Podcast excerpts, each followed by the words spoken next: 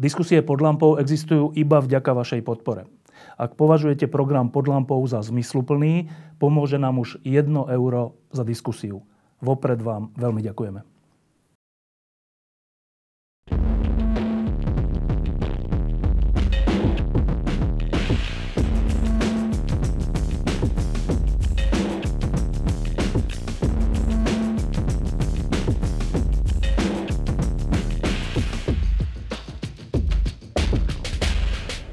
Takto pred asi dvoma rokmi sme v tomto štúdiu sedeli, myslím, s troma ľuďmi, ktorí vtedy uh, vytvárali občianske združenie, ktoré malo ambíciu, že raz sa z neho stane možno politická strana, ktorá možno bude úspešná vo voľbách a možno uh, pomôže zmeniť krajinu k lepšiemu. A jedným z tých ľudí bol Mišo Truban a to zoskupenie sa volalo uh, Progresívne Slovensko. A dnes, dva a pol týždňa pred voľbami, je Michal Truban ten istý eh, volebným lídrom zo skupenia Progresívne Slovensko spolu.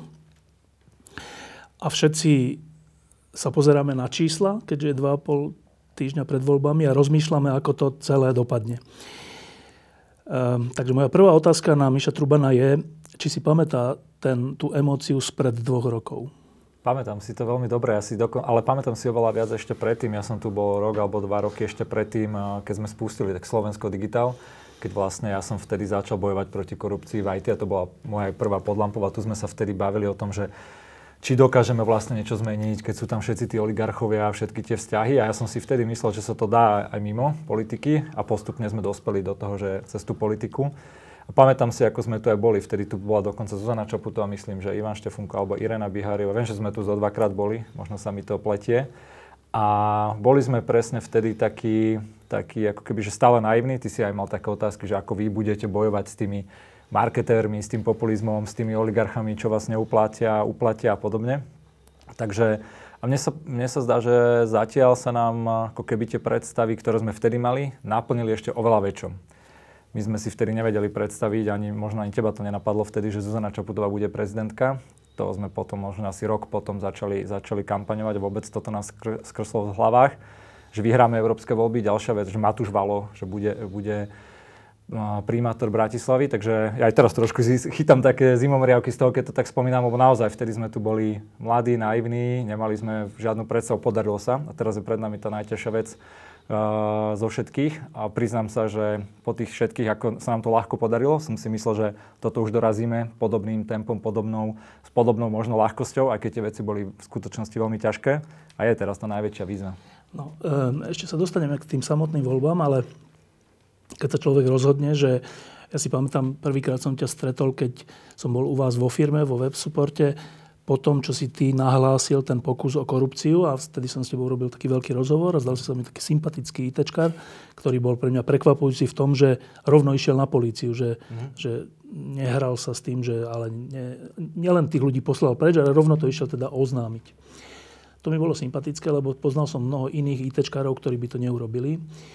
Um, no a teraz, po tých dvoch rokoch toho rozhodnutia, si už bol konfrontovaný so všeličím. Bol si konfrontovaný s mediálnym tlakom, bol si konfrontovaný s tlakom vlastných PR oddelení, že čo máš hovoriť, čo nemáš hovoriť. Bol si konfrontovaný s vystúpeniami v televízii, kde na teba svietia svetla, veľa ľudí okolo kričí, že teraz sa to stichne a ty si taký musíš byť upetý a v skutočnosti máš, máš byť uvoľnený. Bol si konfrontovaný s tlakom na to, aby si odstúpil bol si konfrontovaný so svojou minulosťou. Proste bolo to mnoho často veľmi nepríjemných vecí. Bolo za, ten, za tie dva roky bolo obdobie alebo chvíľa, keď si si hovoril, že fuha, toto som asi nemal robiť?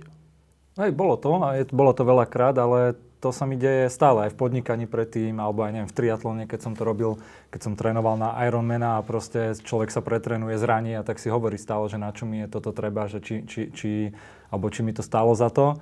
A naozaj, že tá politika bola zatiaľ aj stále zo všetkého najťažšia, čo som v živote zažil, presne všetky tie veci, čo si vymenoval, obrovský stres, naozaj pre mňa aj nepredstaviteľný predtým. Ja som vedel, že to bude ťažké, a, ale že až takto, to som fakt, až keď som to nažil, zažil na svojej koži, Na druhú stranu, aj vďaka tomu športu, aj podnikaniu, mám takú výbavu, že, že idem cez prekažky, beriem to, že to je súčasť toho a na to, aby sa nejaká veľká zmena podarila, tak človek musí veľa otrpieť. Hej? Že veľké veci sa nedajú, nedajú získavať alebo robiť nejakým ľahkým ako keby, že šťastím alebo niečím podobným. Takže veľakrát to stále si hovorím, že či to stálo za to, ale vždy tá odpoveď je, že áno.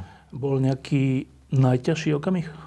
Úplne najťažší bola práve tá kauza v lete, kde som aj tak zle odpovedal na tie drogy a keď sa to celé ako keby mlelo a to bolo naozaj, že aj taký ú, veľký útok aj na mňa, ako keby na moju vlastnú integritu, keď som začal rozmýšľať, že čo sa to vlastne deje. A pretože ja som, ja naozaj, že to bolo obrovská aj antikampaň, aj to malo nejaký základ, ale potom aj obrovská antikampaň, tak to bolo, toto bolo veľké, veľké nové pre mňa a toto prežiť. Ale vtedy som si aj hovoril, že že už som bol aj blízko toho, aby ma ako keby že dorazili, ale to som si povedal, že keď toto prežijem, tak potom, potom už ma nič nezastaví, alebo že budem oveľa silnejší z toho, takže...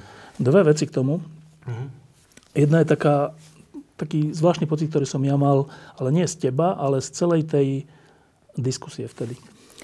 A to hovoríme o tvojej nejakej prednáške alebo niečom, ktorá bola dlho dozadu, mm. koľko rokov, neviem. 7 rokov dozadu. 7 ale... rokov dozadu. A, a zrazu sa začalo, niekto tú prednášku vyťahol, tak to v politike chodí a zrazu sa začalo hovoriť o tebe a dodnes e, koalícia hovorí o tebe, že akože feťák a takéto výrazy. A ten môj, ten môj čudný pocit bol v tom, že ja neviem, e, či, vie, či tí ľudia kde žijú. E, v samotnom prostredí slovenskej politiky, ale aj IT sektora, ale aj podnikania, bankového sektora všade, sa tu teda čo tvárime, že nikto nefajčil marihuanu? To, to sa tu teraz všetci tvárime a že len ten Truban, ktorého sme pristihli pri tom, že to nie, nie, niečo také povedal, tak to je ten feťak a všetci ostatní sú tí slušní ľudia, ktorí, ktorí si teraz odplujú, že á, ten Truban. Tak to je môj taký prvý čudný pocit z tej kauzy, že keby to bolo tak, že ťa prichytili, že teraz že, že pri príprave na tlačovku alebo čo, tak ešte dobre, že dalo by sa o tom niečo hovoriť, že tak čo s tou marihuanou je to, čo to je, ale že 7 rokov dozadu hovoria to ľudia, o ktorých sa tiež všeli čo hovorí, čo sa týka drog. Že čo toto bolo za, alebo ja neviem, to, no, ide mi na jazyk slovo pokritectvo, ale, a teraz nie tvoje, ale že tej ako keby spoločnosti, ktorá ťa takto zhora kritizuje. Ako si toto vnímal? Mm, Mňa čo najviac, ako keby, že jedna z tých vecí, ktoré ma špeciálne mrzia aj s tou prednáškou, lebo ja som prednášal na školách, mal som stovky prednášok. Tá prednáška v skutočnosti nie je vôbec o drogách, že propagujem že propagujem drogy, ale tam som práve hovoril o športe, o tom, ako podnikať a dával som príklad, akože zlý príklad sú drogy, tak to fungujú a keď si to nahradíte za šport, tak to funguje takto a budete viac športovať a podobne. Oni to zostrihali a robili, že to má ešte viac rozmerov, nielen, že ja niečo som mal, ale potom veľa ľudí rozpráva o tom, že, že ja som pred deťmi rozprával o drogách, som ich odporúčal drogy a veď ináč by to tí organizátori nezavesili na, na web, keby to tak bolo, hej, že keby že ja tam propagujem drogy. A potom je to využitie z tej ich situácie, však oni, niektorí politickí oponenti, a o tom je tá politika, v tom je taká tá ťažká, že tí, ktorí si nejak nectia až tak pravdu a vedia používať akékoľvek zbranie, tak oni začnú rozprávať presne to, čo oni robia na druhého, že to je on. Začnú rozprávať, že my kradneme, že my klameme, že my sme feťáci, pritom oni to sami, sami robia. Takže v tom je to také, ne... čiže ja to, ja to tak vnímam. A dá, že sa, to je... dá sa voči tomu nejako brániť? Čo máš to isté robiť? Alebo čo ťa vtedy napadlo? Ja, ja som... Uh veľa ako keby, že aj pracoval hlavne so sebou, lebo potom, to je také zaujímavé, že nechcem to tu asi rozoberať, ale uh, človek začne potom sa zamýšľať, že aký on je vlastne. Keď celá okolie o ňom hovorí, že je feťák a že klamár a že kradne, tak začne naozaj, preto som povedal, že to bol taký útok na tú integritu, že začne o sebe rozmýšľať, ja začne sa za všetko pomaly ospravedlňovať, nechápať, kde je sever. Takže pre mňa tá najväčšia vec bola, že vrátiť sa na sebe, naspäť k sebe, že čo som reálne dokázal uh, a že som není ten, čo o mne hovoria ostatní, že som to ja. Že, to neza, že ja som není ten, keď niekto na mňa útočí, tak nemá on vtedy pravdu. Toto bolo asi najťažšie. Druhá, druhý pocit je, čo sa týka teba, s tým spojený, že, a to vlastne dodnes nemám na to odpoveď, že e, keď sa niečo takéto vyťahne, e, čo máš vlastne urobiť? Tak časť ľudí, ktorých si vážim, hovoria, že mal si na prvú povedať, že áno, bolo to tak, ospravedlňujem sa za, sa za to, koniec. E, na to ja hovorím, že dobre, ale to potom, keď vyťahnú hoci čo na hoci koho, tak zo súkromného života, tak má verejne povedať, že áno, že ja neviem, je to tak, je to tak, neviem. Každopádne ty si si vybral to, že si, že si najprv povedal, že nie, že iba trocha, alebo raz, alebo tak. A potom si priznal, že to nebolo raz. Um, no, keby to bolo znova, ty by si to že rovno priznal? Uh-huh. Keby to bolo znova, by som to rovno uh, povedal. To, prečo som to tak rozprával, tak to bolo proste v nejakom normálnom strese, že niekto sa pýta, a televízia to bolo rovno, ako keby, že ma nie, že odchytili a hneď sme sa bavili a dokonca, keď to aj skončilo, tak ja som nevedel, že á, že som to mal celé asi povedať, že mal som sám z toho taký nepríjemný pocit, ale nebolo to o tom, že idem niečo ako keby skrývať, čiže ja by som teraz to oveľa transparentnejšie hovoril, ale zároveň by som tú diskusiu zastavil potom tam. Lebo... Vieš, lebo ja sa preto pýtam, lebo e, tie reči o tom, čo sa deje v parlamente a v zákulisí a v politických stranách a neviem čo, aj čo sa týka všelijakého fajčenia, všeličoho, že to sa teraz ideme každého pýtať, že ty si niekedy fajčil marihuana, keď povie áno, má odísť? Ono skôr je, skôr je že uh, aj toto, ale skôr v tom ja vnímam takú obranu, že ja som taký človek trochu v tým, že ja sa snažím počúvať kritiku, feedback, vždy som, a vďaka tomu som aj vyrástol nejak uh, cez firmu, cez podnikanie, cez ten šport. A preto, keď mňa niekto kritizuje, ja sa snažím akože hneď zamýšľať, že čo tým hovorí, ako sa môžem vylepšiť a nezamýšľam na to, ako hneď ísť akože do protiútoku. Ako mu povedať, že prečo ty ma kritizuješ, ak ty si v parlamente toto robíš, ty chodíš opity v parlamente, Danko alebo čokoľvek. Sú, je to nahraté na videách a ty o mne hovoríš, že, že som feťak. Ale toto ja nemám v sebe a toto je nejaká vec, kde sa treba naučiť, akože vedieť obrániť. A myslím si, že už teraz sa to vo veľa väčšom deje. Takže keb... Len to, smerujem k tomu, že neviem, či sa pohybuješ v prostredí mladých ľudí, predpokladám, že áno. Tak e, ak by to malo byť tak, že v politike by mal byť iba človek, ktorý nikdy nefajčil marihuanu, tak neviem, koľko percent z mladej generácie by mohlo ísť vôbec do politiky. Aj, aj, aj celkovo. Akože však to sú štatistiky na to, že neviem, 40-50% ľudí to skúsilo alebo no. koľko, takže to každý druhý. Naozaj, že z toho sa robí... A to má ďalší taký rozmer, ktorý mňa na to mrzí, že a že znova sa z toho spravila veľká politická téma namiesto toho, aby sa aj otvorenejšie a odborne hovorilo, ako, ako bojovať nejak proti drogám, znižovať ich, ale pritom ich tu máme v spoločnosti naozaj, že veľmi veľa mladých, ale aj, aj starých. horšie teda. No, aj oveľa horšie. Tak, že mňa v skutočnosti mrzí, že ja som aj prispel takou zlou komunikáciou a celou tou kauzou, že sa to zase zamrazilo, celá táto debata. Dobre, a posledná vec k tomu. E, jeden že človek, nemali o to baviť. Jeden človek, ktorý, e, ktorého si vážim, povedal vtedy, keď si najprv povedal, že raz a mhm. potom si povedal, že vlastne si nehovoril pravdu, tak on mi vtedy povedal, že vieš čo, ale on ako líder tej, tej akože opozičnej strany dôležitej mal odstúpiť, to už teraz pôjde s ním stále, že to budú stále teraz opakovať a proste není to fér, mal odstúpiť. Tak, um, čo ti išlo vtedy hlavou? Teraz, že na čo konkrétne? Že či som... Odstúpiť, neodstúpiť. Mm, ja som videl, že mám veľkú, veľkú podporu aj, aj vnútri, aj akože blízkych ľudí, že ne, nespravil som nejakú chybu takú strašnú, za ktorú by som sa úplne, že spravil som obrovský prúser, hej. Pre mňa osobne bolo to tak, ja som to vnímal, že však tak, jak sa bavíme, že skoro každý poskúšal drogy, tak každý sa v tej komunikácii snaží vyzerať trošku lepšie. Niečo, to nie je o tom, že ja som teraz kradol, alebo ja som proste mesiace robil nejakú konšpiráciu a robil som naozaj niečo zle a návonok som rozprával, rozprával iné. Ja som, nad čím som rozmýšľal je to, že či v skutočnosti neoblížim celému tomu, o čo sa snažíme. Že kebyže ja odstúpim, že či to v skutočnosti pomôže alebo nepomôže. To bolo pre mňa to rozhodujúce. Nie o tom, že či ja tam mám byť, nemám. A spoločne sme si to vyhodnotili, že nie. A ja by som to Mimochodom, spravil... Pripomínam, že to bolo v čase, keď už jeden predseda Progresívne Slovenska odstúpil, Ivan Štefunko, a Hej. prišiel si ty, že to by bol druhý, to by tiež bol, to bolo tiež, toto tiež zohrávalo? Toto, nie, nie, nie, vôbec ne. Skôr to bolo v tom, že ideme sa o niečo snažiť, a ty si aj akože reprezentant niečoho, niečo robíš, niečo aj vieš urobiť, nejak pracuješ. A teda, že, že keby že to vymeníme za niekoho iného, či nám to pomôže. Hej. Vyhodnotili sme si to nielen ja, ale všetci ostatní, že nie, že vlastne v tej, tej skutočnosti to nepomôže. Dobre. Uh, Progresívne Slovensko potom pomerne rástlo, malo veľa percent. V jednej chvíli, koľko ste mali najviac? No, po eurovoľbách, myslím, že eurovoľby sme vyhrali akože 21 a potom to už, akože keď boli prieskumy, myslím, že 14, 14 15, tak, 15 percent a očakávalo sa teda, že e, dokonca budete, mo- že je to možné, že, že aj vyhráte voľby. E, dnes je to tak, že po pol roku, že e, niektorí hovoria, že je ohrozené aj to, či budete mať vôbec 7%, to si ja celkom nemyslím, ale Není to už 14%, je to 9%, 10%, 11%. Uh, stalo sa aj niečo iné, než to, že Andrej Kiska založil stranu?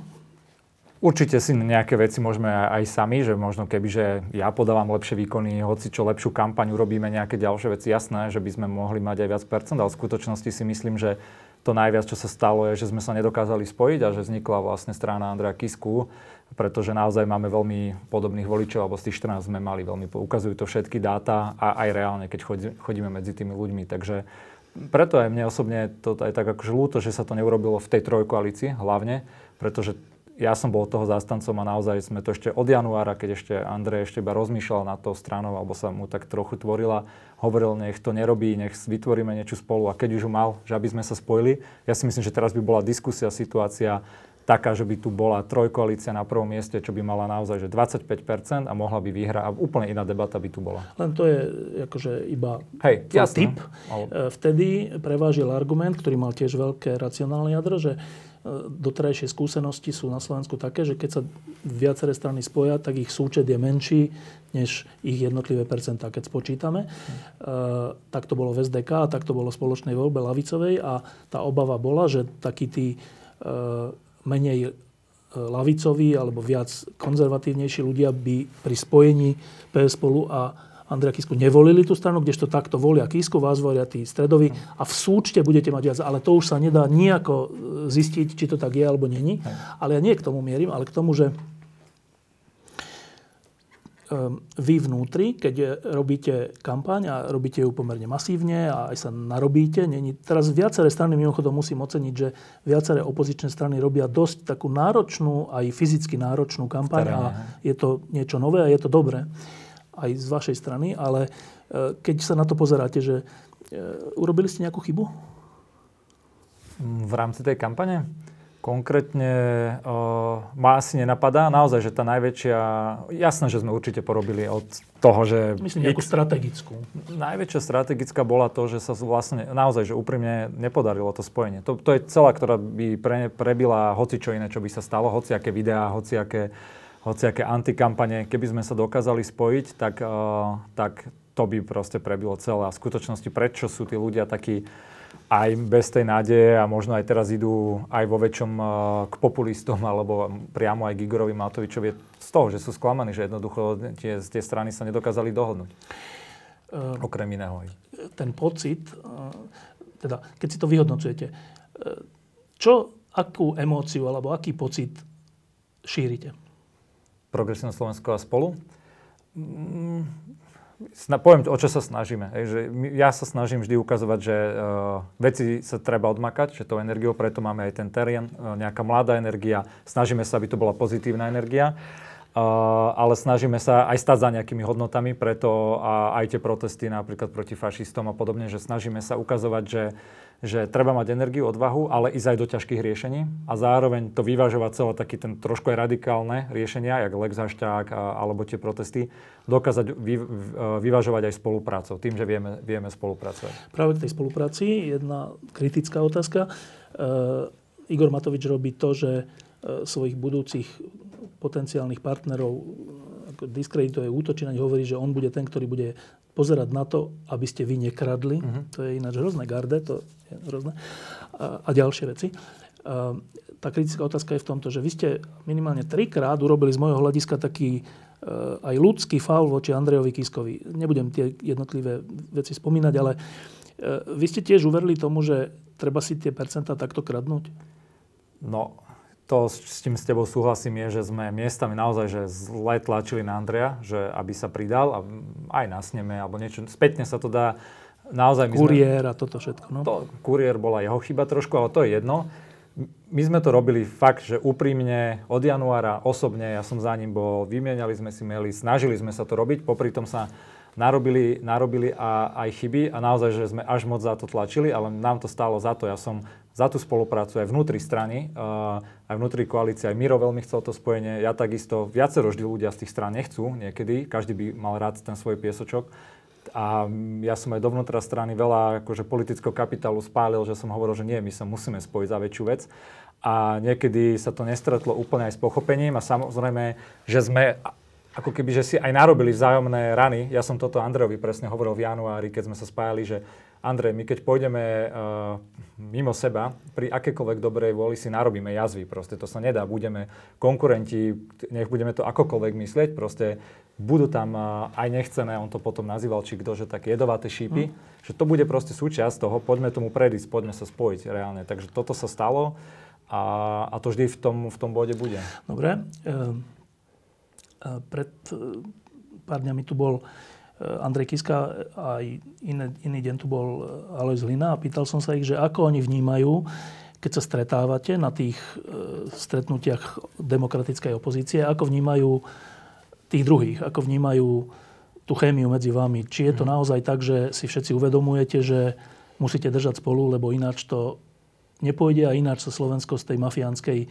etapy nedostane. A obidvaja mi povedali úplne rovnako, že z tých stretnutí, ktoré máte, vnímajú, že vy všetci, vrátane teba, viete, o čo tu ide a že nezlyháte. Tvoj pocit z tých stretnutí je aký? Je to, je to ako keby že rovnaké, že tí ľudia uh, uh, to chcú, bavia sa, ale na, na druhú stranu, že je to trošku naozaj poškodené tými voľbami, že sme zároveň všetci konkurenti. Takže je to taká trochu aj väzenská dilema, ale nepochybujem o tom, že vedia títo ľudia spolu sa, baviť, spolu zostaviť prípadne vládu a baviť sa o prioritách, o programe a že to všetci myslia ako keby v dobrom. Veľa ľudí má pocit, že môže sa to rozpadnúť, najmä po skúsenosti s radičovej vládou. E, keď, keď sa rozprávate aj o programových veciach, aj o personálnych veciach, narazil si ty osobne na niečo, čo ti hovorí, že toto bude kritická vec?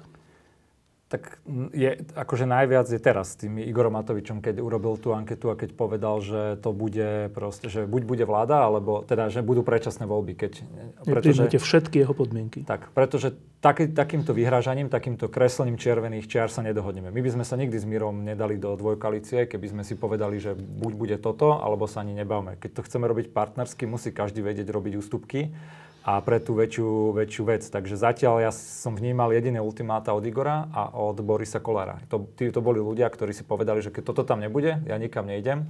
A preto aj mi teraz trochu aj Igorovi som aj dneska dával výzvu, že do tej ankety teda pridá, že či ľudia chcú predčasné voľby, lebo ľudia nechcú predčasné voľby a podľa mňa je veľmi zlé uh, ich tým strašiť a dávať si takéto ultimáta, lebo potom, potom nebude vedieť fungovať tá spolupráca. Čo bolo ultimáta Igora Matoviča poznáme, čo bolo ultimátum Borisa Kolára?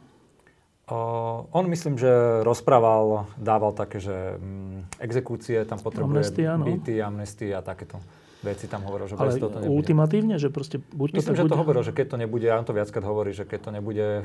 Uh, že nejde do vlády? Hej, takéto čosi. Ale u neho ma to ešte menej trápi. Najviac ma to trápi naozaj u Igora špeciálne aj teraz, keď má toľko percent, že, že sa takýmto spôsobom spráca, lebo to je správa, lebo to je to, čo ohrozuje ako keby tú možnú spoluprácu. E, dobre, a teraz, ale v takomto svete žijeme, s takýmito partnermi budete musieť vy všetci žiť, zdá sa, minimálne s jedným z nich. E, znova, teda e, máme sa my voliči obávať, že sa to rozpadne? Veľa ľudí to robí, obáva sa. Ja keď chodím po Slovensku a mám také tie svoje, že nálož Trubanovi alebo rôzne diskusné formáty, tak to je ka- jedna otázka. Vždy za, za každým ma hneď prvá skoro padne, že či sa to bude dať s Igorom robiť, či sa, alebo či sa to celkovo nerozpadne.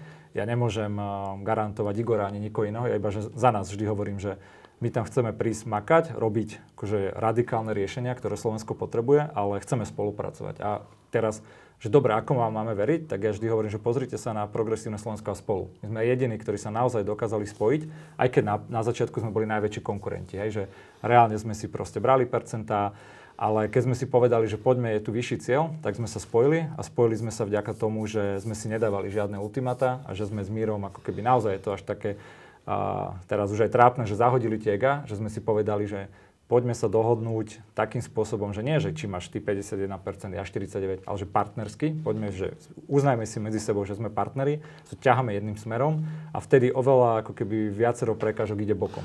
Takže toto... my, my budeme toto robiť a preto aj keď nás, e, však sa môžeme baviť o nejakých aj potom kultúrno-etických otázkach, že kde sú tie čiary.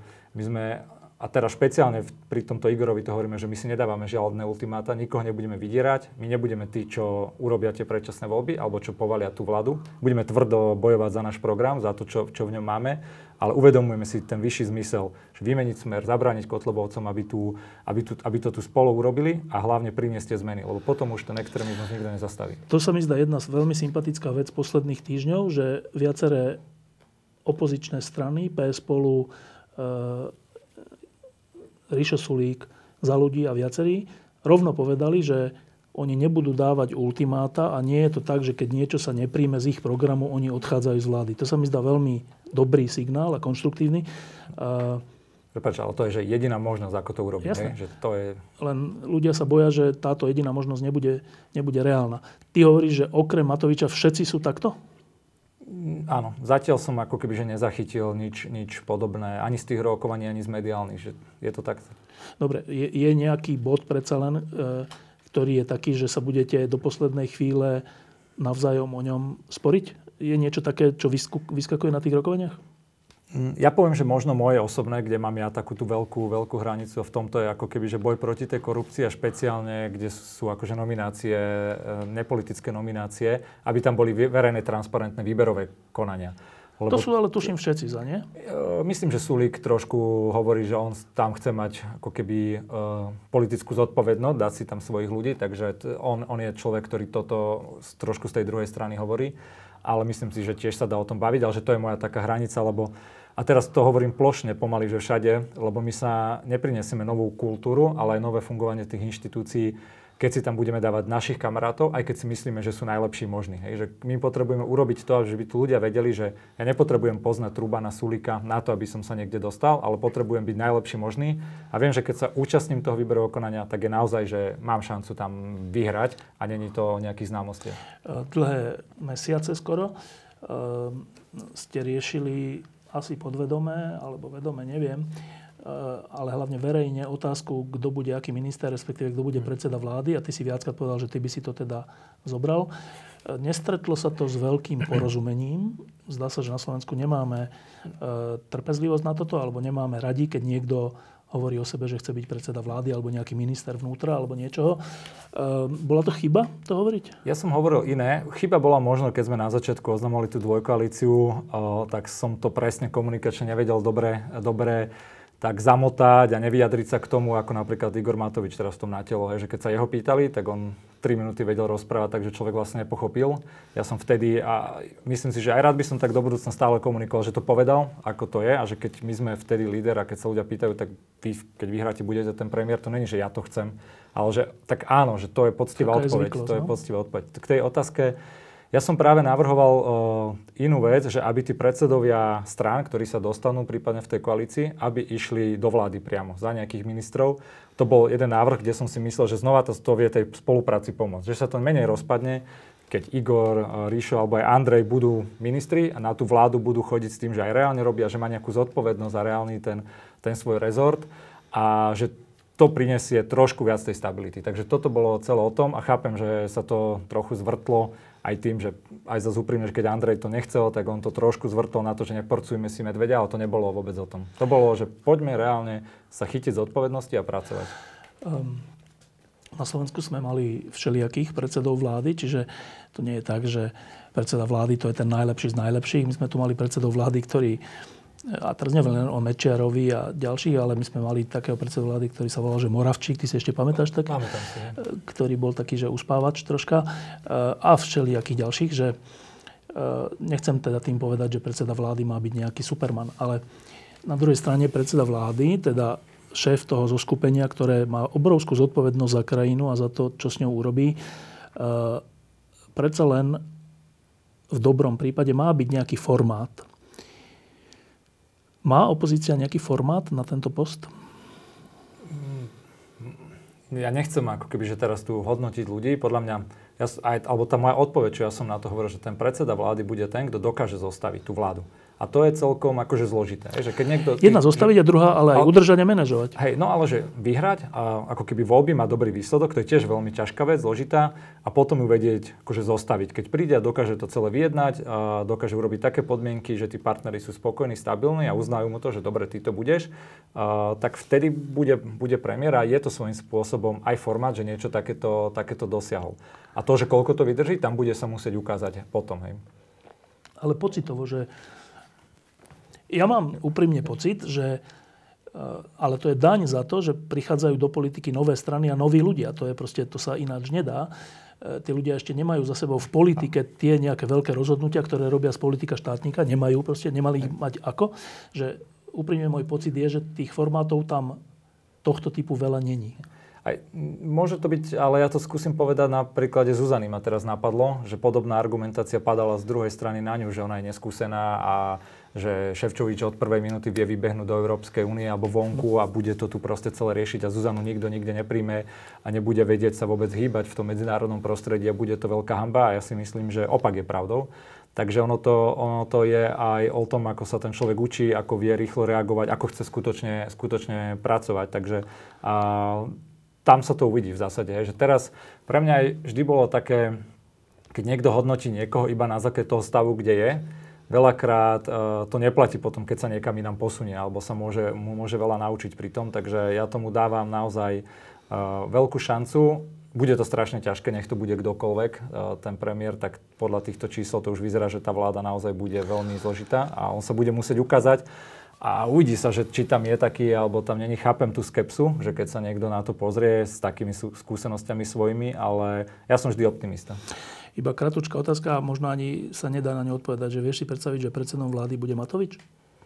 Mm, môže sa to stať, keď, e, keď to urobí. Znova, ja neviem, aká tá vláda bude, ale znova, keď ten človek dokáže vyhrať tie voľby alebo mať veľký úspech, dokáže to zostať. Či sa mu to podarí, to ja neviem, že či, e, keď takto uráža všetkých a dáva si ultimáta, či bude on schopný potom aj reálnu stabilnú vládu zostaviť.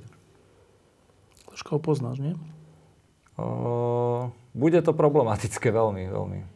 Akože ja, mňa sa to aj pýtali v tom na telo, ja som povedal, že keby bolo na mne, aj to vždy hovorím, že s kým chcete spolupracovať, uh, tak ja by som najradšej s ním nespolupracoval, alebo som, by som nebol s ním. Vybral by som si stabilnejších partnerov, ktorí zo dňa na deň nemenia svoje názory, ktorí, ktorým sa dá veriť v tom, že poviem niečo, aj to tak myslím. Neviem, príklad s anketou, viem, že je to anketa a reálne to aj myslím úprimne, že ma zaujímajú hlasy ľudí a nie, že to použijem ako marketingovú aplikáciu alebo vec na vydieranie celej opozície. Takže preto on je pre mňa ten partner, s ktorým, keď bude treba, musíme sa baviť, lebo máme ten vyšší cieľ. Hej? Že vymeniť ten smer bez neho sa to nebude dať a uvidíme. No. Keď sa pozeráme, za 2,5 týždňa sú voľby a vyzerá to dlhodobo tak, že opozícia, demokratická opozícia tie voľby vyhrá. Vyzerá to tak a bol by som veľmi prekvapený, keby to tak nebolo jedna otázka je ale vyhrať voľby a druhá otázka je urobiť potom s krajinou to, čo tá krajina naozaj potrebuje. Tak. A keď sa teraz pozeráš na Slovensko, ako funguje, e, povedz jednu vec, ktorú najviac potrebujeme. Keď jednu najbližšiu konkrétne, ktorá bude, tak to je voľba generálneho prokurátora, nová. Tam potrebujeme proste nového, čistého človeka, ktorý bude od rána do večera makať, aby tú spravodlivosť nabehla naspäť na, na tú úroveň, kde má byť. Ale tých vecí je strašne veľa potrebujeme od začiatku, ale ja s týmto súhlasím, ja to hovorím aj znova, keď chodím, že my potrebujeme hneď začať robiť nejaké veci, konkrétne, aby to tí ľudia pocitili. Nemôžeme robiť obrovské dlhé reformy a rozprávať im, že to o 8 rokov. Tí ľudia musia vidieť aj symbolicky, že sa tu ináč komunikuje, že symbolicky sa dejú veci, ale že aj, aj sa dejú veci, ktoré hneď cítia a zároveň, že sú rozbehnuté dlhodobé strategické veci. Takže... A keď si povedal prvé e, nového generálneho prokurátora, prečo si to povedal ako prvé? Lebo je to teraz vec, ktorá v júni bude. Naozaj, Jednak časovo, ale je to aj váhovo také dôležité? Ja si myslím, že v rámci tej, spo, e, tej spravodlivosti je to veľmi dôležitá vec teraz. A, lebo je to prvé, hej, povedal, že prvú, ktorú najviac potrebujeme. Ľudia vnímajú tú obrovskú nedôveru v spravodlivosť. Fakt e, po celom Slovensku aj vďaka tým kauzám, ktoré sú tu. Takže toto je taká prvotná, kebyže mám povedať zo svojho, zo svojho takého portfólia alebo čo, tak obrovská a dôležitá vec, uh, tak to je nové programové obdobie, čo sa komunikuje a vyjednáva s Európskou úniou, kde táto vláda znova, že nič neurobila a tam sú ďalšie miliardy toho, ktoré môžu slúžiť na to, aby sa Slovensko posunulo A to je vec, ktorú sme už rok mali mať podpísanú, partnerskú dohodu, ktorá není podpísaná a ktorú bude treba urobiť podľa nových priorít. Takže to je, dajme tomu, ekonomickej oblasti druhá ďalšia vec. Je úplná zhoda medzi e, ľuďmi, ktorí sa v tom trocha vyznajú, že veľmi zaostávajúce e, oblasti alebo rezorty sú zdravotníctvo a školstvo. Jedno sa týka našej budúcnosti, to je školstvo, jedno sa týka našich starých rodičov a našich rodičov a nakoniec aj nás a naše deti a to je zdravotníctvo. Eh, my sme aj tu dole v klube podľa porobili viaceré diskusie o mhm. obidvoch týchto témach a na prvý pohľad sa mi aspoň zdalo, že v týchto oblastiach je taká základná zhoda medzi vami, opozičnými stranami demokratickými, čo urobiť prvé, druhé, tretie a čo je najdôležitejší problém. Eh, je to tak, alebo to len tak vyzerá z tých diskusí? Je to tak, ale z môjho pohľadu to nerieši tú situáciu, že dohodnúť sa na tých opatreniach. Lebo také sú, hej, aj, tu, aj v tom zdravotnice sa vie, čo sa má plus minus robiť aj minulá vláda, dajme tomu stratifikáciu alebo čo, hej.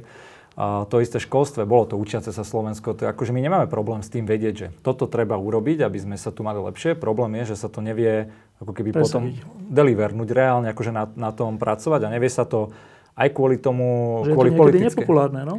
Ani nie, že, to, tam, že reálne tam sú ľudia, ktorí nemajú tú politickú moc, politický výtlak, preto ja som navrhoval, že nech tí predsedovia sú aj niektorí ministri, lebo to sa úplne ináč to ministerstvo začne robiť, keď predseda so svojím výtlakom povie, že toto tu ja chcem robiť, ako keď je odborník, ktorého tam dali, aby mali pokoj, nech si on niečo robí a potom nie, príde s nejakým návrhom a koaličná rada si povie, nie, nie, nie, my máme iné priority. A takže za mňa, z mojej celej skúsenosti, a to isté z tej IT oblasti. Tam sú všetky správy, všetky napísané stratégie, všetko, jak sa má robiť, len sa to nedodržuje a nerobí sa na tom. Takže pre mňa je veľmi podstatné, že v školstve napríklad je tam dostať dobrého ministra, ktorý naozaj dobrého zmysle, že je odborník a má skúsenosti, vie to spraviť, ale aj dobrého v tom, že má politický výtlak, hej, že, má, že vie a má dobrý vzťah s ministerstvom financí, s predsedami vlád, že je to akože veľký, veľký formát aj v tých stranách, že to nie je len niekto, koho od boku zoberieme a dáme ho tam. Lebo toto sa x krát robilo a nič sa nepohlo. No, e, napríklad v zdravotníctve, keď bola tá stratifikácia nemocníc, ktorá podľa niektorých ani až takou veľkou reformou hmm. nebola, ale aspoň niečo chcela urobiť, ale neprešlo to kvôli tomu, že vládni politici mali pocit, že pred voľbami, keby sa malo ukázať, že nejaká nemocnica v nejakom okresnom meste je navyše, tak v tom okrese by stratili pár hlasov. E, kvôli takéto hlúposti hmm. neprešla celo, celoplošne užitočná vec. Tak to je vlastne otázka na vás všetkých, že vy budete pred rozhodnutiami, ktoré možno viete, čo treba urobiť, ale to sú rozhodnutia, keď si musíte povedať, že urobím ho a stratím 5 Je to užitočné pre krajinu, ale stratím 5% ste na takéto rozhodovania pripravení? Tak ja som nešiel do politiky, aby som tam bol 20-30 rokov, ale aby som niečo zmenil, aby som niečomu pomohol. Takže pre mňa je toto dôležité vedieť takéto, takéto veci robiť. Ja som na to pripravený a ono tiež, ak zase na druhej strane netreba, treba si povedať, že kde ten politický kapitál ako keby že spálim, ale ja by som bol veľmi rád, aby, ja neviem, po mne ja nepotrebujem mať x percent, aby tu 30 rokov, aby po mne ostali nejaké či reformy alebo nejaká, nejaká reálna vec, ktorá sa tu spravila. A keď takže... sa o tomto rozprávate, je na tomto zhoda, že budete vedieť urobiť aj nepopulárne veci? Určite áno, určite áno. Uh... A veľa vecí v tom našom programe, veď ja chodím po tých, uh, fakt naozaj tých meetingoch a tí ľudia sa ma pýtajú, že dobre, čo chcete urobiť, ja neviem, s Rómami, čo chcete, najlepšie by bolo pre mňa, kebyže rozprávam populistické veci, hej, že zrovnať osady, to vyriešime, vystávame, zbúrame, zoberieme, rozpustíme. My rozprávame len nepopulárne veci, reálne, proste v každom tom meetingu rozprávame len akože opatrenia, ktoré sú zložité, dlho tí ľudia nechápu. Ja im osobne hovorím, že treba, treba urobiť audit vysokých škôl, príklad, a mať ich menej, hej. Čiže nerozprávame nikde my ako keby, že populárne veci a potom prídeme a začneme robiť opak. Pre mňa je dôležité to ešte, že s týmto taká myšlienka, že bol som teraz, som mal takú tú nálož Trubanov v Kisuckom Lieskovci z obce, kde ja som. To som si povedal, že keď kampaňujem po celom Slovensku, tak aj do mojej dediny rodnej, čo je na Kisuciach veľmi veľa kotlobovcov a podobne. Došiel som tam, prišlo tam asi 80-90 ľudí. Bavili sme sa o všetkých možných témach, ale na, potom padla taká otázka presne, že dobre, pekne rozprávaš, Mišo, aj ti veríme a že nebudeš sa tu hambiť prísť, že dostaneš bytku o 3 roky, o 4, že nám tu slúbuješ veci a že nebudem, lebo ja vám tu neklamem, že by som dopredu vedel, že vám tu dávam niečo, čo viem, že nesplníme, že neurobíme, že my to chceme ináč. Že ja tu bez problémov prídem aj o 4 roky e, medzi vás a budem vám rozprávať, ak som sa to snažil. Niečo sa nepodarilo, ale nikdy to nebude také, že ja som vedel, že ich idem už teraz klamať. Ja ťa poznám ako človeka naozaj z toho IT, vtedy si mi ešte aj hovoril, že e, vtedy si práve, tuším, odchádzal do San Francisca na nejaké ďalšie ten pretek e, železného muža, tuším, alebo ešte nejak ináč sa to vtedy volalo. A to je nejaký spôsob života, nejaký spôsob uvažovania, komunikácie a tak. A byť politikom, špeciálne na Slovensku, je ešte iná kategória, že iný šport to je. A často dobrí ľudia vo svojich oblastiach, úplne že výborní, keď sa dostanú do politiky, tak zlyhajú. A naopak ľudia takí priemerní sa dostanú do politiky a niečím zažiaria. To je taký zvláštny jav. Mm-hmm. Um, si tam takmer dva roky v tom akože najvyššom zápase o politickú stranu, budúcnosť krajiny, voľby a tak. Ehm, zžil si sa s touto kategóriou, s, to, s týmto spôsobom komunikácie, s tým byť politikom? Ono teraz je taká výhoda toho, že, že byť politikom v skutočnosti teraz najviac, čo prináša, keď spojím bodov, je byť autentický. Čiže to ja vôbec nemám a, ako keby problém s tým, že, že, že by som mal byť niečo iné, ako som. Ja mám m, mm, ako keby problém, keď s tou autenticitou je to, že... Že to preženieš. Že, že, nie, nie, ale že že, mm, že ako keby mám presne, že veľakrát ešte v tých telkách, ako keby, že sú to neznáme prostredie, stres, chcem akože to povedať múdro, chcem povedať akože veľa opatrení naraz a podobne, takže a ako keby, že ja som tam opačne, ja som vždy taký autentický, ale teraz sa tak bojím, že či tá autenticita bude akože dosť na tom celom. Hej? Lebo tak... čítam také, preto to, to hovorím, že keď si v nejakej telke, tak e, ja to väčšinou pozerám a potom čítam na Facebooku a všeli, kde také hodnotenia aj tvojich kamarátov, mm. ktorí niektorí hovoria, tak sme ho na to aj pripravovali, teraz urobil to dobre, však ešte to bude lepšie a proste neviem čo. Mm. A cítim za tým to, že keď sú tie vystúpenia, tak predtým sa stretnete a teraz to asi trénujete, však tak, tak sa to robí mhm. všade na svete Jasne. a dávajú ti prípadné možné otázky a ty teraz reaguješ, že ti hovoria, to zle, skús inak. A je to taký zvláštny tlak, že, že človek má by prirodzene asi naj, najradšej hovoril to, čo mu prvé napadne, ale v politike to možno nie je vždy najlepšie. E, na druhej strane ale nebyť, nehovoriť to, čo ti prvé napadne, je umelé. No, jak z tohto korčuluješ? Akože v tej politike alebo tých odpovedí, že tam není nikdy nejaká že správna alebo nesprávna odpoveď. Je ich viacero, že je lepšia a horšia, tak ja sa vždy snažím ako keby, že povedať aj tú najlepšiu a tá najlepšia je častokrát, že čo sa ja myslím reálne. A, a pripravať sa ja musím, lebo musím sa aj programovo, hej, že tým, že nie som v politike 10-15 rokov, tak naozaj ja sa nejdem hrať o to, že som odborník na reformu školstva, na všetky programové veci, históriu, veľa vecí sa, sa doučam, takže keď mne ešte niečo ako keby robí stres os- osobne, tak to je práve tá politická história, všetky tie programové veci a podobne, do ktorých sa ja zapracovávam. Ale naozaj, že ja nemám vôbec problém s tým, že, že by mi, že toto povedz a ja by som si tým nebol, že by to nebolo so mnou, hej, alebo že ja by som si to nemal vydiskutované, alebo že by som si nemyslel, že to je správne. E, ešte jeden taký, taká otázka je zaujímavá, čo sa týka PS spolu. E, vonkajšie vnímanie ale nie je to vymyslené, je, že PS je, je od stredu doľava a spolu je od stredu doprava. Je to personifikované, Ivan Štefunko je skôr lavicový, Jozef Mihál je skôr pravicový ale aj viacerým ľudí, ľuďom by sme mohli toto priradiť. A teraz je to spolu jedna koalícia, ktorá má jeden spoločný program. A to je teraz otázka, že, že EPS spolu je čo, že skôr doľava, kúsok doľava od, od stredu, alebo kúsok doprava, alebo je to v strede, alebo...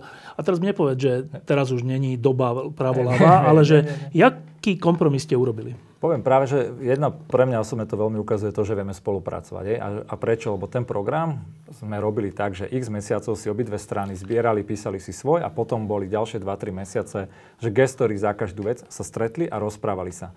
A naozaj, že bol som na stretnutiach, kde bol Mihál a potom náš ekonomický expert. A Mihál, príklad, poviem, prišiel s nejakým návrhom, náš ekonomický expert mu povedal, že toto, toto a bol schopný to prijať, že aha, OK, že nesedí to. A opačne, veľakrát bol. Takže naozaj, a možno to znie ako kliše alebo čo, ale tam tí ľudia fakt vo veľkom počúvali a hľadali najlepšie možné riešenia. A preto ja si myslím, že na, ten náš program sa nedá povedať, že je nejaký lavicový, pravicový. Je to nome, že stredová vec, kde sú veľmi dobré opatrenia aj správa, aj zľava a vznikli fakt naozaj, že odbornou diskusiou, nič skoro, respektíve veľmi málo, si neviem teraz povedať, čo bolo také politické, politické rozhodnutie, hej, že kde to treba povedať, že to je váš, neviem, gestor za to, tak ideme podľa tohto, aj keď s tým nesúhlasíme. Takýchto vecí bolo veľmi malinko Rozmýšľam teraz, že či ma napadne niečo také. Niečo s daňami nebolo nič také? O, nie, nie, nie, však my práve, že vôbec s daňami, a to, to znova boli nálepky niekoho, napríklad však od SAS alebo Richarda Sulika by nás hneď nálepil, že vy ste tí lavičari, čo tu chcete zvyšovať dane. To je skôr ako keby v rámci takého súboja. A, takže my sme vôbec nemali niečo takéto. Niekde som to chytil, dokonca vy ste to myslím hovorili, že máte aj spočítané, že tie opatrenia, ktoré by ste urobili, že koľko by vlastne stáli Koľko to bolo? Je to prepočítané, je to okolo 2 miliardy navyše, z toho, že tá miliarda cca sa dá ako keby z tých eurofondov z toho obdobia nového, ktoré by prišlo vykryť tie rôzne investície, ktoré tam sú. Tá miliarda navyše, tá, sa dá robiť jednak dvoma spôsobmi. Jednak je to, že či si povieme, že priorita je, je vyrovnaný rozpočet alebo nie, alebo vieme fungovať investične ďalej. A druhá vec veľká je to, že uh, naozaj, že na tých vrátkach DPH nám strašne veľa peňazí uniká. Keby sme došli iba na úroveň, ako má V4 výber daní z DPH, tak uh, to je miliarda navyše. To, to je zaujímavá vec, lebo ten vyrovnaný rozpočet, ktorý po tom, čo bola kríza 2008, tak e, všetky európske vlády si vlastne uvedomili, všetky svetové vlády si vlastne uvedomili, že žiť dlhodobo na dlh sa nebude dať a že treba sa približiť vyrovnanému rozpočtu. Slovenská vláda táto, e, tzv. sociálno-demokratická, si to dala ako cieľ do nejakého roku, vždycky to odkladala ďalej a ďalej. Ten vyrovnaný rozpočet stále ho, myslím, nemáme. To Teraz je, ti môžem do toho, ty že hovoríš, že, že pre vás to znova nebude až taká pospätná vec? Uh, ešte k tomu rozpočtu, že teraz ani nie, že nemáme roz, my máme úplne že fejkový vymyslený no, rozpočet, no. čo Európska únia hovorí, že my máme deficit okolo 1, myslím, že 2 alebo 4. No. Naši terajšia vláda hovorí, že to máme len 0,4 alebo 5 no. a, a Je to ekonomicky je to úplne rozbité. Hey, ale že tá vláda slubovala uh, vyrovnaný rozpočet. Z toho, čo ty hovoríš, hey, že znova to, to spochybňujeme? Uh, nie, ja, že takto, že treba hospodáriť uh, norma je príčetne, rozumne, vy, uh, vyrovnanie, ale aj z podnikania nie je zlé, keď človek akože investuje ten dlh, alebo že si požičia na nejakú investíciu reálne, ktorá sa mu vráti v tej ekonomike. Problém je ten, že keď sa to akože rozbíja a spotrebuje celé. Takže čo na to, to povedal Jozef Mihal? Ktorú z tých ciest preferuje? V pohode normálne, že, to oni, že vôbec nie je problém mať vyrovnaný rozpočet. Treba mať normálne financie stabilné, aby sa to, dajme tomu, znižovalo, aby to bolo reálne, to, čo je na papieri, je skutočnosti a hlavne, aby tie peniaze, ktoré ideme dať, sa investujú, že rastie naša krajina. Hej? Lebo o tom to celé je v podstate ani nie, že míňať tie peniaze a predať ich, ale dať ich tak, aby rastli a v kľude si vieme na to požičať, lebo vtedy celá naša ekonomika rastie a vtedy aj ten dlh je z čoho splatiť. Ehm, keď za dva pol týždňa budeme vedieť výsledok, tak už budeme vedieť, akú veľkú zodpovednosť máte na svojich pleciach. Nejako budete mať každopádne. Eh, táto krajina po tom, čo sa ukázalo od vraždy Jána Kuciaka a Martiny Kušnírovej, je troška v šoku, že ako to tu vlastne funguje. Eh, tí ľudia, ktorí na to upozorňovali dlhodobo, boli vtedy vysmievaní a dneska, dneska došlo na ich slova. Andrej Kiska hovoril, že sme mafiánsky štát v tom, ako fungujeme a teraz tu vidíme nielen tú trému, ale vidíme, že e, vietnamský diplomat je vyhostený, lebo únos naozaj bol, hoci sa hovorilo, že nebol. E, vidíme, že ako, funguje, ako fungujú jednotliví sudcovia a samotná súdna rada s tým až tak veľa nerobí. Čiže vidíme, aký je stav súdnictva ako takého. Že vyhrať v tejto situácii voľby to není veľmi radostná vec v zmysle, že čo vás čaká. Že to je také, že vyhráme voľby, fajn, to je, vyhrali sme, to je taká pozitívna vec, ale vám padne na hlavu v katastrofálnom stave Slovensko. Uh-huh. A všetko naozaj, ak sme sa bavili, aj tá spravodlivosť, aj to, aj reálny, reálny rozpočet a všetky tieto veci, No však veď preto sme do toho išli. My sme, nikto by nešiel z nás, podľa mňa, ktorí sme mimo politiky stále boli, mali svoje životy oveľa lepšie. Mali ste svoje firmy, mali ste svoj biznis, všetko. A keby to fungovalo dobre a by nikto do toho nešiel, lebo by sme videli, že veď v kľude, v pohode niečo sa deje, ale napreduje to, nehrozí nám tu proste katastrofa. To už vtedy preto aj Zuzana Čaputová išla do politiky, lebo videla už, že tu sú akože fašisti za rohom, dostali sa do parlamentu.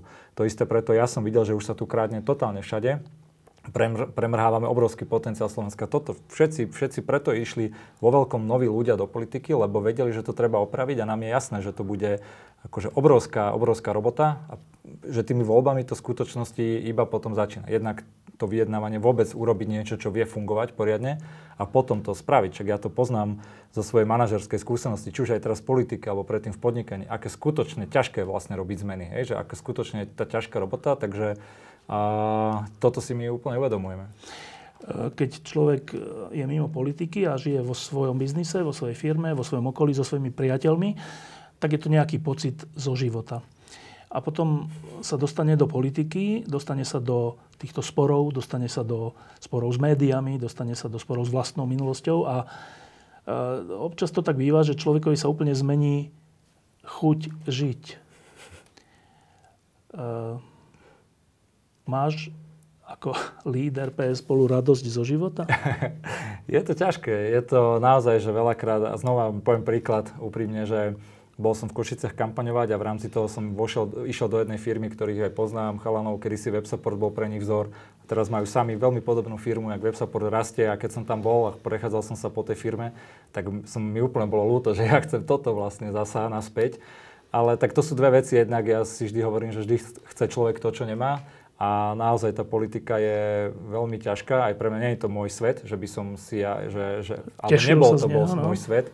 Ale ja som išiel kvôli niečomu do toho, vedel som, že to bude ťažké a vedel, ja som si to úplne uvedomoval a to treba proste vydržať a odmakať si. Není, sú, není ako keby, že, že iná ľahšia cesta, takže ja som toto isté robil s tým Ironmanom, s tým podnikaním, hej, že mňa veľakrát aj tie tréningy nebavili. To, že ísť Ironmana na to natrénovať, to není, že rádo sadnúť na bicykel. Ja som mal nervy, keď som musel ísť sobotu alebo v nedelu 7 hodín na bicykli v teple, zlo mi bolo, proste ne, nedal som sa mi točiť nohami, ale mal som ten cieľ a napriek tomu som išiel. A toto je také isté, že mňa to úprimne, že nie, že mňa to nebaví celé toto, že radšej s mojimi, ja neviem, peniazmi a životom by som si v kľude robil svoju firmičku a mal stres o 300 levelov nižšie, aj, aj celý svoj osobný život, ale proste treba to urobiť a je tam obrovský cieľ predo mnou. Ešte to komplikované tým, že teraz neviem, či v najbližších týždňoch, či mesiacoch čakáš prírastok do rodiny. Um, v čase najväčšej kampane, keď musíš chodiť po celom Slovensku, po dedinách a tak, um, to je dosť bolestivé, nie? Je, ešte, bude to až 19. marca, dva týždne po voľbách. To budete práve vyjednávať. Hej. No? To, poč, mám dva príbehy od ľudí, ktorí majú deti. Jeden je ten, že sa nevyspíš a masaker a robota od rána do večera aj s dieťaťom. Len doma, nie to ešte v politike. No tak, ale druhé, čo počúvam, je práve aj to, že uh, kamaráti, tak, ktorí majú aj malé deti, že keď sa vrátia, tak je to obrovské doplňanie energie, že obrovská radosť, keď sa vrátia a má to svoje dieťa tam. Takže ja sa na toto veľmi teším, že dúfam, teda verím, že bude fungovať ten druhý mod a toho, že, že to dieťa dodáva tomu, že vtedy človek dokáže ľahko vypnúť, že príde a vidí tú čistú energiu z dieťaťa a v tomu dodáva energiu. Keď budeš mať dôležitú funkciu, tak je všeobecná skúsenosť, najmä mužov, že sa tak venujú tej funkcii, lebo je to dôležité, lebo je to Slovensko dôležité a tá zmena je dôležitá, že potom prejde x rokov a potom si povedia, že ale ja som úplne stratil tie najkrajšie roky so svojím synom, dcerou to, hej, viem, toto by som nechcel a myslím si dopustiť alebo vôbec zažiť takéto. Myslím si, že dá sa nájsť ne, akože balans, je to ťažké, není to nikdy 100%, ale na toto, na toto treba myslieť. A jasné, že to niekdy nebude také, ako keď... E, ako Máš svoju keď, firmičku? Tak, ako keď niečo, ale ja si toto uvedomujem a chcel by som nájsť nejaký balans v tom, lebo aj to je o tom, že ten človek musí mať nejaký balans na to, aby dlho vydržal robiť tie veci. No, tie voľby sú za dva týždňa kúsok a Všetci s napätím očakávame, ako dopadnú. Ja dlhodobo hovorím, že dopadnú dobre, v zmysle, že Fico a Kotleba nebudú vládnuť a nebudú ďalej e, nivočiť túto krajinu. Myslím si, že to vyhráte vy ako demokratická opozícia. E, ale tá obava, obava. Tá starosť o to, že či sa to zvládne, však to je ťažká úloha, Aj. to nie je zase, že to nie je zase úplne tak ľahké to celé zvládnuť. Tá tu je. Tak e, čo mi povieš, aby som tú obavu mal menšiu? Poviem ti asi to, že moc sa nepoteším, že to bude. Proste je to ťažké a ne, ne, ja tak, jak nerad slúbujem ľuďom niečo úplne, že prehnané, že nebojte sa, to bude dobre. Do, bude to proste ťažké, ale poviem ti to, čo ja hovorím na, vždy na, väčšinou na konci tých debat, ktoré my máme s ľuďmi, že uh, my to dáme a dáme to práve aj tým, že tu idú reálne ľudia, ktorí idú makať akože od rána do večera na tom a majú dobrý úmysel a majú aj program, majú aj vedomosti, že to chcú robiť a majú tú energiu. Takisto ako makáme teraz tej kampani v tom teréne od rána do večera, to nerobíme preto, aby sme vyhrali voľby a tam je koniec, ale to robíme preto, aby prišla tá zmena, aby v tých voľbách títo istí ľudia, ľudia mohli makať od rána do večera pre Slovensko. A bude to ťažké, narobí sa kopec chýb, bude to znova opozícia, neviem, ako to dopadne, ale bude sa kritizovať, bude veľa nepodarených vecí, ale myslím si, že sa zásadne, zásadne posunieme. Neprinesieme tu nejakú utopiu, že zrazu nám tu bude všetkým krásne dobre, ale vieme urobiť zásadné kroky, ktoré ľudia ocenia. Si si teraz dali také heslo, že poďme do nich. Do mm-hmm. koho? Je to myslené do mafiánov, do skorumpovaných politikov, aj do fašistov, ale poďme do nich vo voľbách a potom po tých voľbách poďme do tých problémov, poďme do tých ťažkých vecí, ktoré tu treba robiť, aj tie nepopulárne, že proste poďme do toho, poďme do nich. Teraz chodíš e, extrémne veľa, aj, aj vaša koalícia chodí extrémne veľa po Slovensku, dokonca celý štáb ste presunuli na východné Slovensko, mm. na stredné Slovensko a tak. E, jednak je to dosť otročina a viem, že musíš odpovedať na tie isté otázky a hovoriť tie isté veci a snažiť sa ich inými slovami alebo aj nie inými slovami.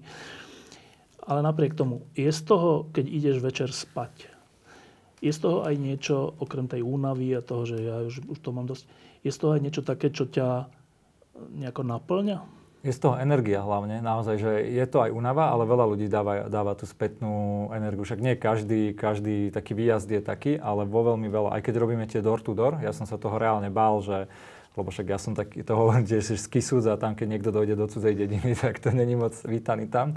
A, ale proste teraz s tými ľuďmi, keď sa bavíme osobne, nie na tie sociálne siete, tak aj keď sú není naši voliči, uh, keď ma aj privíta, že no, to, to je to, ty si ten feťák, alebo niečo, po 15 minútach úplne obratený, iná energia z toho, takže mňa to veľmi uh, naplňa. Aj tie debaty, že nálož Trubanovi, keď dám, prídem do krčmy, príde tam 70-80 ľudí, dávajú aj konšpiračné teórie, sa pýtajú, ale aj veľa podporného. Normálne, že po tej hodine tých debat vidím, nevždy, ale sú také, sú také kde vidím, že, že tí ľudia sú, idú odtiaľ plný nádej a dávajú spätne pozitívnu energiu a idem normálne, že nabitý odtiaľ. A pre mňa to v skutočnosti aj celé tieto výjazdy, ten stretávanie s ľuďmi dodáva zmysel tej politiky, lebo pred tými dvoma rokmi sme do toho išli, že poďme to tu opraviť a bolo to, alebo zlepšiť bolo to ako keby také pre mňa osobne trošku že prázdne, že, že prečo a vidím ten svoj, ten, ten svoj segment, v čom to chcem opraviť, ale keď sa stretávam takto s ľuďmi, tak to úplne vidím, že za koho bojujem, že, že čo ideme urobiť. Takže mňa to, mňa to unavuje veľmi, ale aj doplňa energiu, že sa to tak živí sami. Posledné asi dve otázky. Um, teraz je to troška tak rozmazané, ale tak skúsme to zostriť. Kto je hlavný súper opozície? sú asi, asi traja. Smer, e, určite Kotlobovci a potom aj sama opozícia so sebou. Reálne sme si súperi. Uh, pretože vzájomne si aj berieme percenta a aj vzájomne musíme ukázať, že vieme spolupracovať, takže nemôžeme, nemôže sa tam nikto ako keby odtrhnúť a zdeštruovať zasa ostatných. Takže takéto tri, že my sami sme si určite superi a potom ten smer Kotlobovci. Oni obidvaja, lebo ja im neverím absolútne v tom, že by nedokázali oni spolupracovať. To ukázali aj v tej Banskej Bystrici, aj ak spolu hlasovali x Oni za peniaze tam pôjdu spolu. A to už je taká vec, že to sa stretávam fakt, že vtedy ľudia hovoria, že odchádzajú z tejto krajiny. Chceš byť predseda vlády? Uh, akože není to vôbec môj sen, ani to nechcem, uh, ale ch- ja chcem ísť robiť niečo reálne, kde môžem, kde uvidím, že, že, že viem priniesť, uh, priniesť zmenu. Ale není to vôbec ako keby, že ja, by, ja som ani nešiel do politiky preto, aby som bol premiér, ani teraz to vôbec akože není sen. Ja v tom vnímam práve, že opak, že obrovskú množstvo roboty a ešte stokrát viac, jak teraz. Uh, ja, mne je to naozaj, že jedno, kde, ja, moje, moje ako keby rozmýšľanie o tom celom je, že ja tam chcem mať takú pozíciu, alebo priniesť to, že reálne tam zabezpečovať tie výsledky. Že byť, nech, nebyť niekde, kde viem, že to nemá zmysel, že na čo sme tu 4 roky, keď vidím, že sa nedohodneme, že niečo neurobíme. Ja chcem plniť sluby a reálne tam makať. Aká je v tebe posledné dni emócia? Mm, ťažká a šprint teraz, ako keď to poznám to z tej mojej športovej, je to také, že pred cieľom je vždy najťažšie. Že človek je už tak blízko cieľa, že vie ešte, že tam aj nemusí dojsť, hlavne špeciálne v tých Ironmanoch, tam človek nikdy nevie, že kedy ho vypne, a, ale zároveň už ho tam tak ako keby aj veľká zodpovednosť teraz sa dá najviac aj, aj získať, a, aj pokaziť. Takže a, a, a vysoký ako keby že stres celý od rána do večera a f- fokus na to. Takže mňa, jak som hovoril o tej energie, že oveľa ťažšie mi bolo možno pol roka dozadu rok. Teraz od rána do večera pracujeme, tak nemám čas až tak sa akože zamýšľať nad pocitmi a ubieha mi ten čas rýchlo a aj ma to oveľa viac baví v skutočnosti. Ako to dopadne? Ja, ja to vnímam, že pozitívne. Naozaj, že tie voľby, takisto súhlasím, že, že ten smer a ani Kotlobovci to nedajú a že to dopadne pozitívne, ale dopadne to tak, že, ak si ešte, ne, že nebude to tak, ako je to teraz. Že tí ľudia naozaj povalia. Bojím sa trošku, že nejaké strany prepadnú, však ľudia aj my sme desi na hranici, alebo aj ostatné strany. Takže dopadne to tak, jak nikto proste nepredpokladal. Michal Truban, ďakujem, že si prišiel. Díky moc. Ďakujem. A teraz kam?